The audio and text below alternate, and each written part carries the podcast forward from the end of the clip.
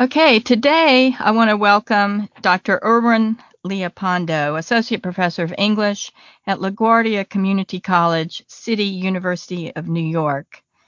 Uh, he is the author of A Pedagogy of Faith, the Theological Vision of Paulo Freire, uh, published by Bloomsbury in 2017. So, welcome to Nothing Never Happens. Uh, thank you for having me, Tina.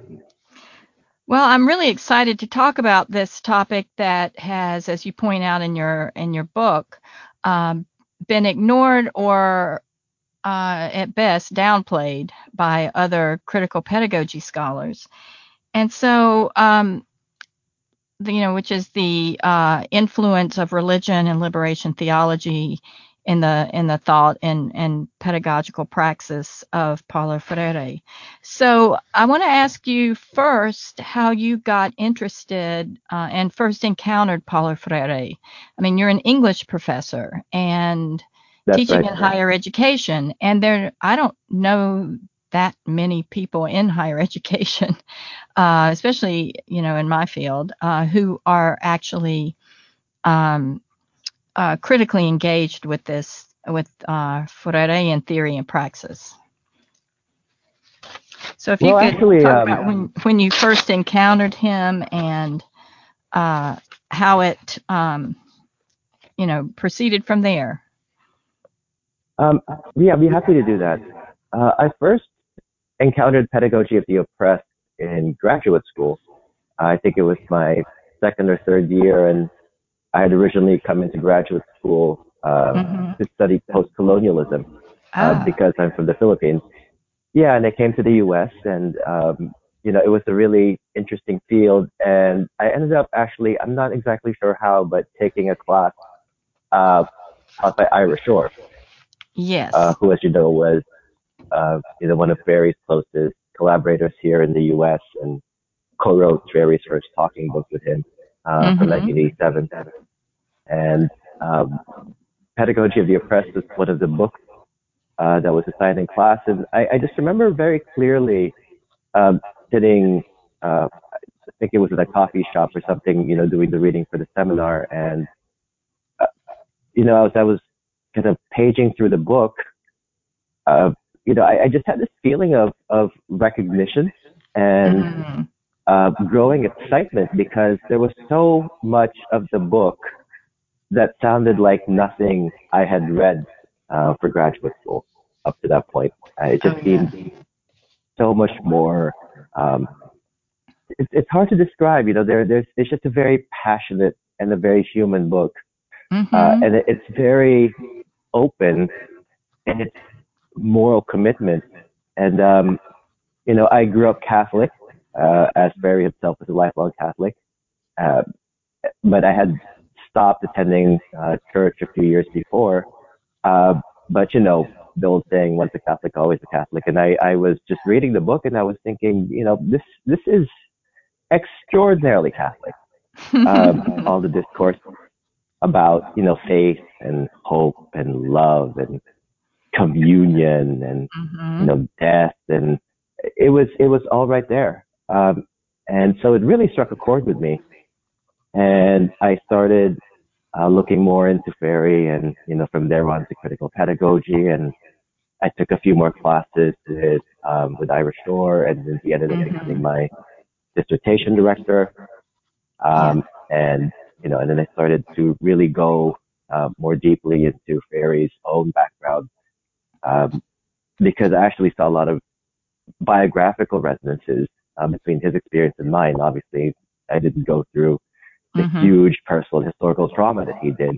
Yeah. Um, but just like he did, you know, I, I, I come from like a, a middle class background in a heavily Catholic country from the Philippines. hmm Um, and then kind of went through a period of questioning and, uh, you know, dismay really at some of the forms of Catholicism that, uh, you know, I was growing up around. And, you know, it was, it was extremely bourgeois and, uh, really very apolitical, right? Focused on, hmm you know, personal piety and, and ritual. And there's absolutely nothing wrong with that. But when it's confined to that, I just found it completely unsatisfying, um, Yeah. especially Yeah. in light of, you know, I mean, the Philippines is an extraordinarily poor country, just like hmm Brazil was and is, and and Mhm. finding it very hard to square, right, what I was reading about in the Bible and you know, in the practices of the people who go to church and hmm you know the the, the lip service that was paid to the poor, but you know, very often nothing more than that, right? Yeah. Um, anyway, so I went into Freire more deeply, and um, you know, I read a lot and, and researched a lot, and, and out came the book. And um, Mm. you know, one of the, the really exciting things that happened when I was about halfway through the book was um, Pope Francis came along, hmm and it seemed like um, there's a very exciting resurgence of a side of Catholicism which has never really gone away. Uh, Yeah. But you know, especially in the U.S., you know, it, it's it's it's been kind of muted over the last, I, I would say, you know, 30, 40 years or so, right? hmm Um, you know, the side that's much more oriented towards social gospel and social justice and that kind of thing. So, Yeah. um, you know, I, I feel like a lot of things came together um, hmm at the right time for me when uh, producing this book. Yeah. Well, uh, let me get you to kind of set up for the listeners uh, the context of northeastern Brazil, where uh, Paulo Freire grew up and, and did some of his first major work, um, and how his Roman Catholic faith influenced his his activism, but also his thinking about uh, teaching and literacy. Um, yeah, northeastern Brazil, um, you know, where he grew up, you know, it, around, um, you know, before the Second World War, and, and he really uh, came of age there, uh, was an extremely poor region of the country. Hmm Uh, you know, it's it's a largely agricultural. I mean, Freire himself grew up in and around the city of Recife, but Yeah. it, you know, it was um, very much uh, one of the most uh, neglected and economically impoverished regions um, of the country. You know, the life expectancy uh, for Mhm. both men and women was really in the 40s. Now, I mean, that doesn't mean, of course, that everybody, you know, lives only until the 40s, but that includes infant mortality, right? So Yeah. it, Yeah. it, it's extremely low. Um, so Freire uh, grew up, you know, in in a household uh, of uh, two very devout parents, but they were not both Catholic. His his mother was, you know, in a lot of ways a very traditional devout Catholic, uh, but his father was a Spiritist, which was, um, it, you know, it it was, if not necessarily an outlawed religion, uh, Mhm. definitely a, a second class one in Yeah. in Brazil. Yeah. Uh, but one of the things that Freire often wrote about when he was growing up was the fact that uh, neither one of his parents actually forced him uh, to embrace either spiritual path. Right? They actually gave him a lot of room uh, to explore and think for himself. Yeah. And you know, later in life, when he wrote a lot more about his childhood, right? Because the Yeah. later in his life he he went, the more autobiographical or overtly autobiographical his writing became. Mhm. Um, he referred over and over again to the spirit of uh, tolerance and um, open-mindedness uh, of his childhood, and and how much that informed not just the way that he approached his faith for the rest of his life, but you know, as you know, uh, the very core of his pedagogy Yeah. uh, is is the drive to help the learner uh, grow into their own agency, Mhm. right? Um, but yes, so you know the the region he grew up in was predominantly Catholic, as was in Brazil. Um, but what happened uh, as he was growing up was uh, there came to be um, a small but intensely engaged group Mhm. of youth activists. The, they they mostly were middle class, like Freire was. Um, Yeah. Tended to be you know much more highly educated, uh, but together and also with the influence of uh, a new wave or progressive clerical, uh, you know, mm-hmm. clergy mentors uh, started developing, uh, you know, really a new interpretation of what it meant to be a Catholic. Mm-hmm. Yeah. And this and was much more, um, you know, it's it's. I think a lot about what Pope Francis talks about. You know, he he he always criticizes um, ways of looking at the church that are very inward looking and very self referential.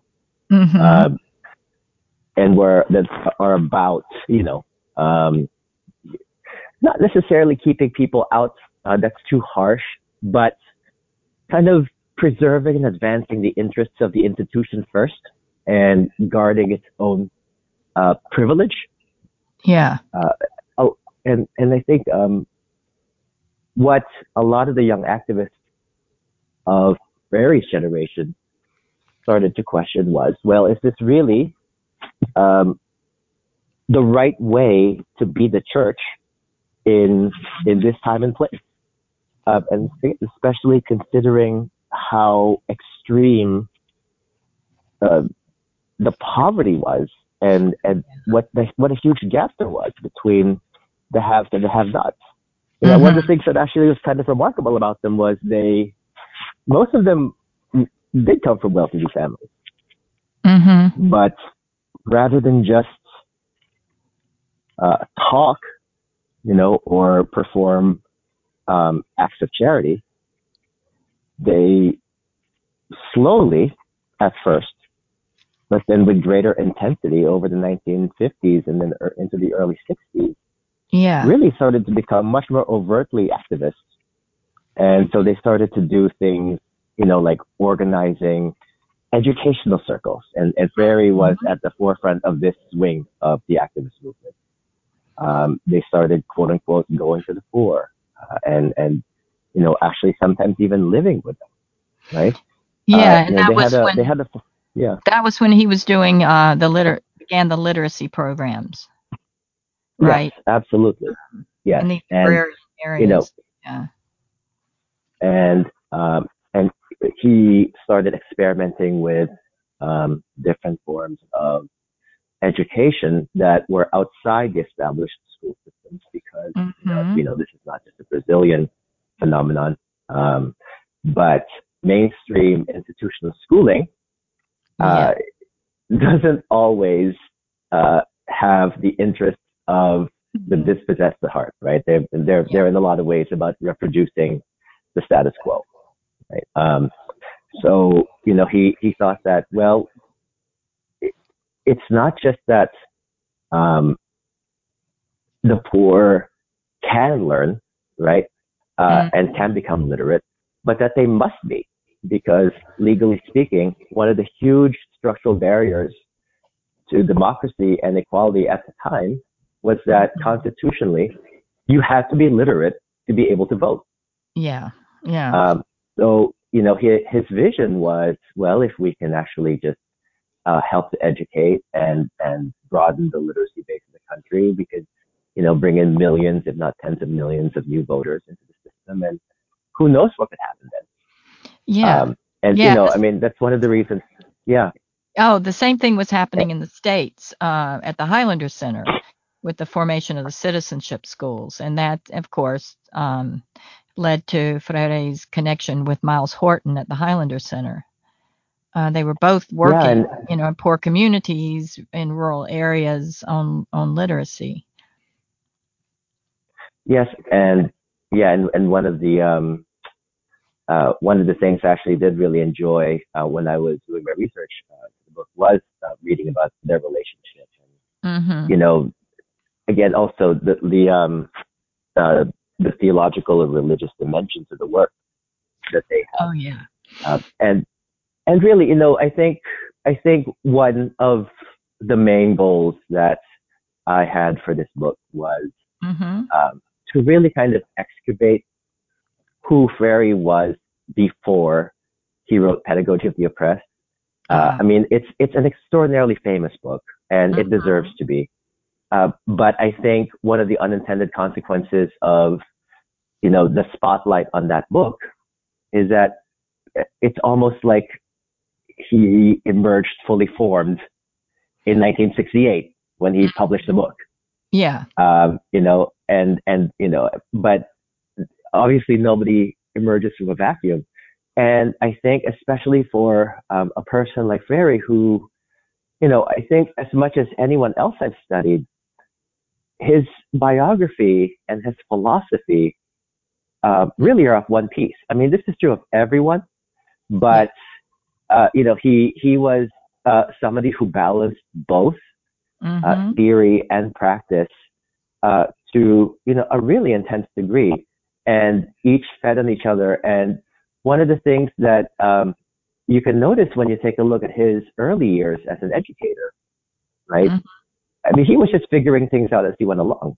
Yeah. You know, yeah. there weren't really any models for him uh, to follow. And mm-hmm. so, you know, when, when he was um, first coming up with the idea of forming literacy circles, you know, with, with quote unquote no teacher, right? But just instead with a facilitator, uh, you know, and then the idea of using generative words and images and, you know, mm-hmm. linking them to everyday life and, you know, mm-hmm. breaking down words into syllables and then reforming them into more complicated words. I mean, again, you know, it, it's, um, it was, it was really an act of, I think, great creativity and a willingness to just try whatever sticks.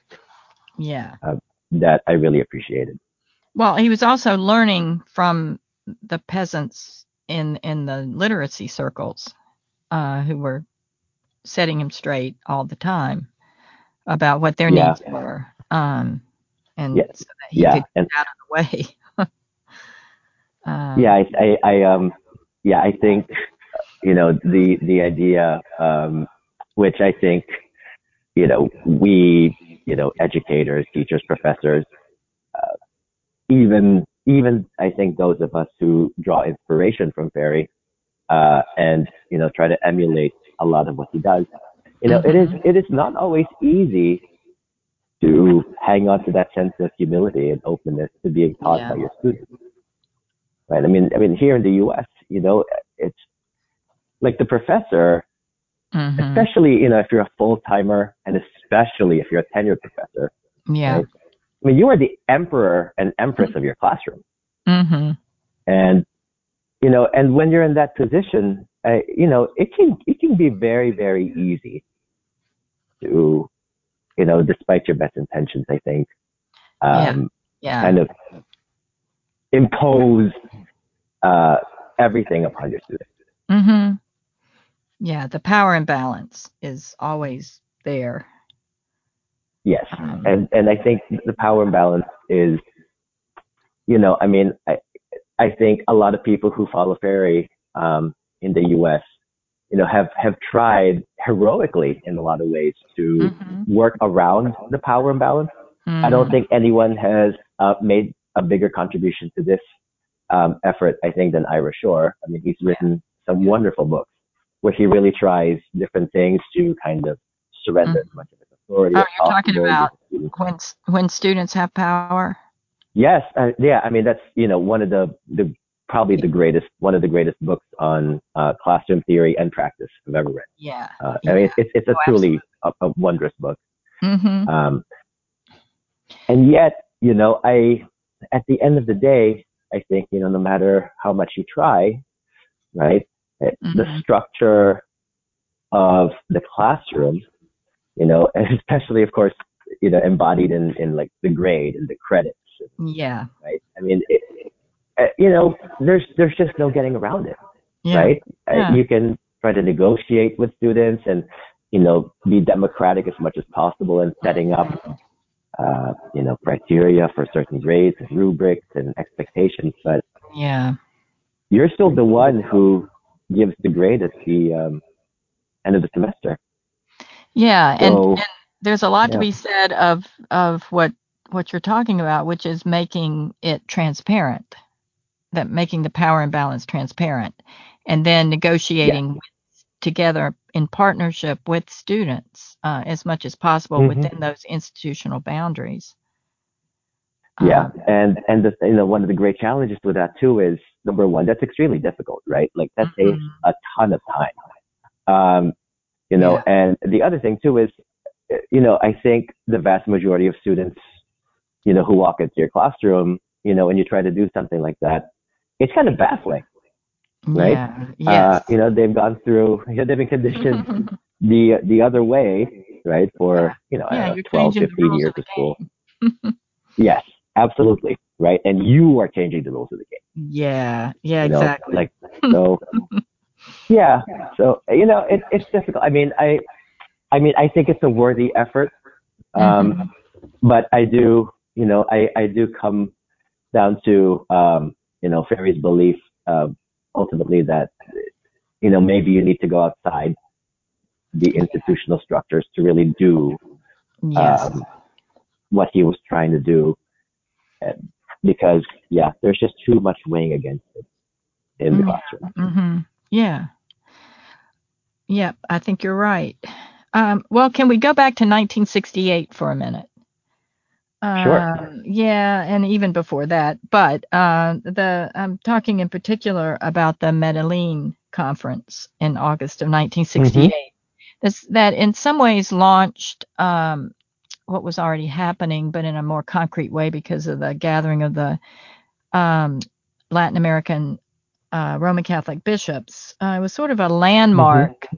for liberation theology and the idea that um, God is a liberator and on the side of the oppressed, uh, and that there were um, there were those who were oppressors and those who were oppressed, and both needed liberating in some ways. The the haves, the have-nots, the have a little want mores, you know, all of that.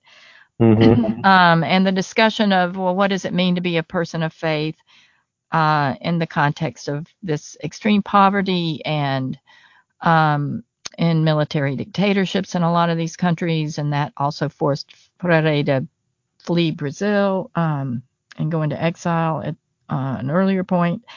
In any event, um, I want to get around to the influences of liberation theology uh, on Freire's thought, um, the Roman Catholic influences, and uh, what was happening at Medellin and other places that wasn't necessarily uh, stamped with approval by the Vatican at the time, but the Christian Marxist dialogue um, and and the idea that the philosophy of Karl Marx was was similar to the message of Jesus in the Gospels um, in terms of calling for uh, social equality and social justice.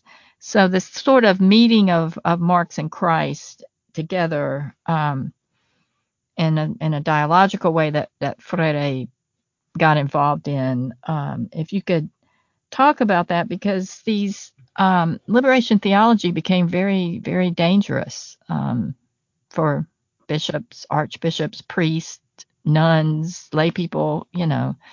Um, so, what got him uh, passionate about this form of the Roman Catholic faith that was emerging, uh, not just not just in uh, Latin America, but uh, in the states and in the Philippines and uh, in East and South Asia, uh, in Africa. Um, you know, what got him involved in this concept of God as liberator? And I guess also uh, this long question, uh, the connection mm-hmm. of the God as liberator with um, his uh, own uh, self identity um, with democratic pedagogy and pedagogy for freedom and liberation. Uh, that's a great question. I, I mean, it's it's you know, it's one of the things that uh, maybe it's kind of ironic, right? But you know, especially mm-hmm. when he Freire became the international um, radical celebrity. It's kind of strange thinking of an educator celebrity, but um, he was, you know, when when people thought of him, uh, probably one of the first two or three things they would think of, right? Oh, he's a radical Marxist. Yeah. Um, the the the you know, the thing that um, is that before actually he uh, left Brazil, really forced out uh, in 1963 after the coup.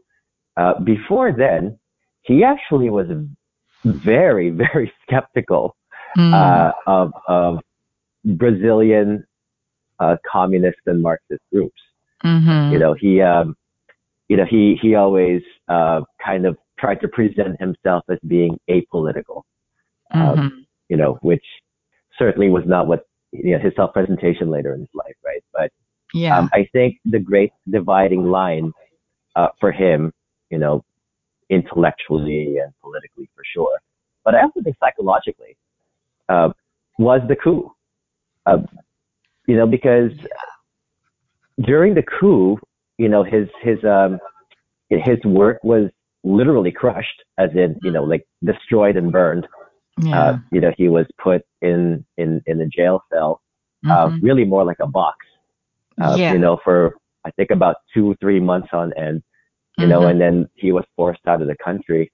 Um, and I think you don't go through that kind of trauma uh, Mhm. without coming out uh, radicalized or broken on the Mhm. other side. Uh, Mhm. And, you know, he was certainly not broken.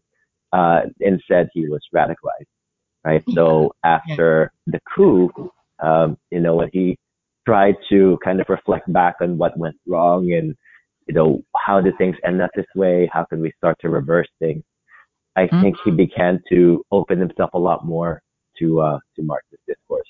And I don't think he was alone in this way, right? Um, in, in Yeah. just like you know many other members of again his his generation of kind of activists uh, brazilian catholics a lot of them also uh, began to become much more interested in and receptive to marxist thought i mean many of them even before Mhm. Freire was so Yeah. you know in this regard he was actually not um, you know on the leading edge of that Mhm. uh, but you know, but I think before the coup, uh, some of the Brazilian Catholic activist groups, especially those which were based from the universities, um, had already started to assimilate some elements of Marxist thought.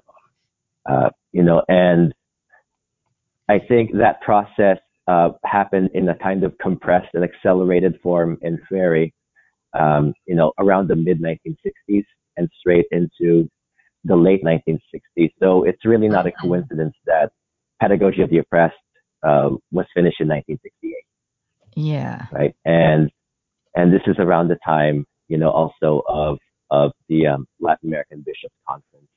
Yeah. Uh, and what was remarkable about that conference too was that, you know, it took a lot of um, the kind of opening up and liberalizing currents from uh, the Second Vatican Council, right, which had Mhm. finished uh, a few years before, and then it took it about ten steps further.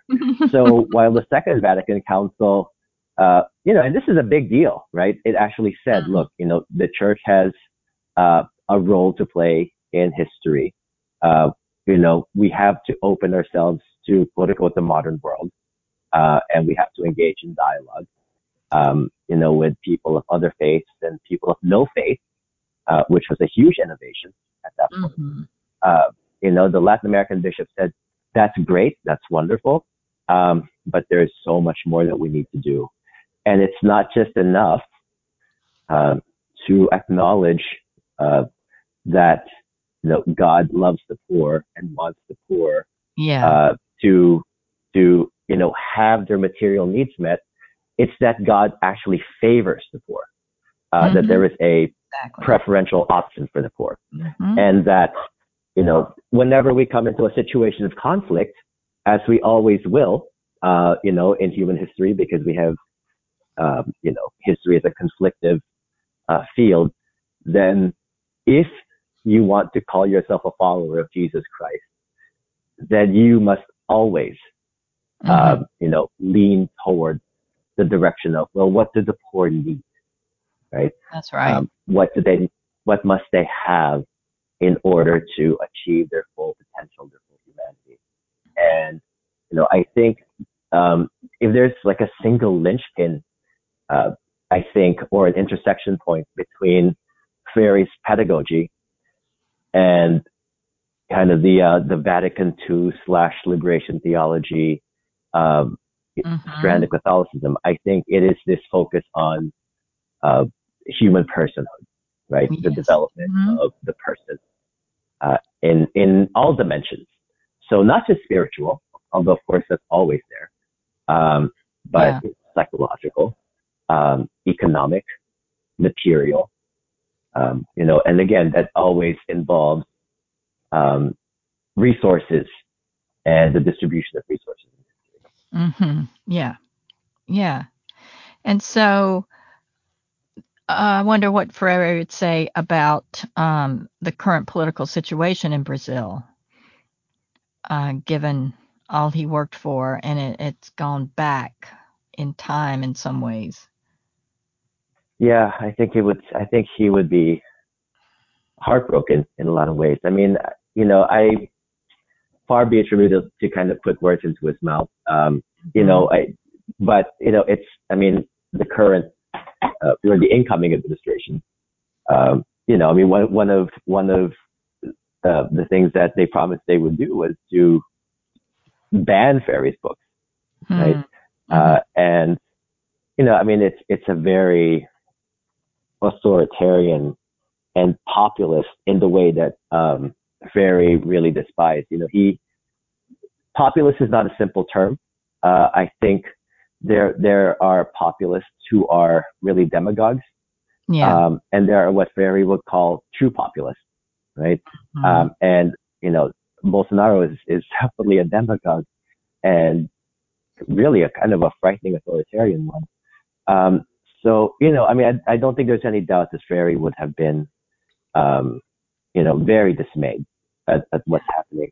Um, at the same time, you know, and and this is something that uh, really struck me and and impressed me, you know, because um, you know, if you take a look at the whole range of his work, that he wrote work spanning, you know, 30, 30 Mhm. years or so, um, Mhm. you know, and those were not all good years. There were a lot of reversals, a lot of setbacks, a lot of Yeah. um, one of the enduring messages uh, that he really tried to communicate over and over again um, was that we have to hope. Uh, Mhm. That hope is both uh, a requirement of being fully human. That's a Yeah. phrase he loved to use. Is, you know what it means to be fully human. Mhm. Uh, hope is a requirement of being fully human. Uh, I would even, you know, and this is my understanding of it, my twist on it, but um, I suspect that, you know, one of the theological uh, underpinnings of that also is that hope is, it's almost like a commandment, right? Yeah. That to, you know, to try to follow um, Jesus Christ means you you never surrender hope Mhm. uh, because it's really, you know, so much of um, the story of, of Christianity is about reversal uh, and unexpected, um, upside down, out of nowhere twists, uh, you know, Mhm. that happen in history. Right? Yeah. So, it, yeah, it's it's a difficult time. Um, you know, I, you know, it's a difficult time in a lot of places, uh, but I don't think um, that he would ever say, "Oh, this is it; it's all over."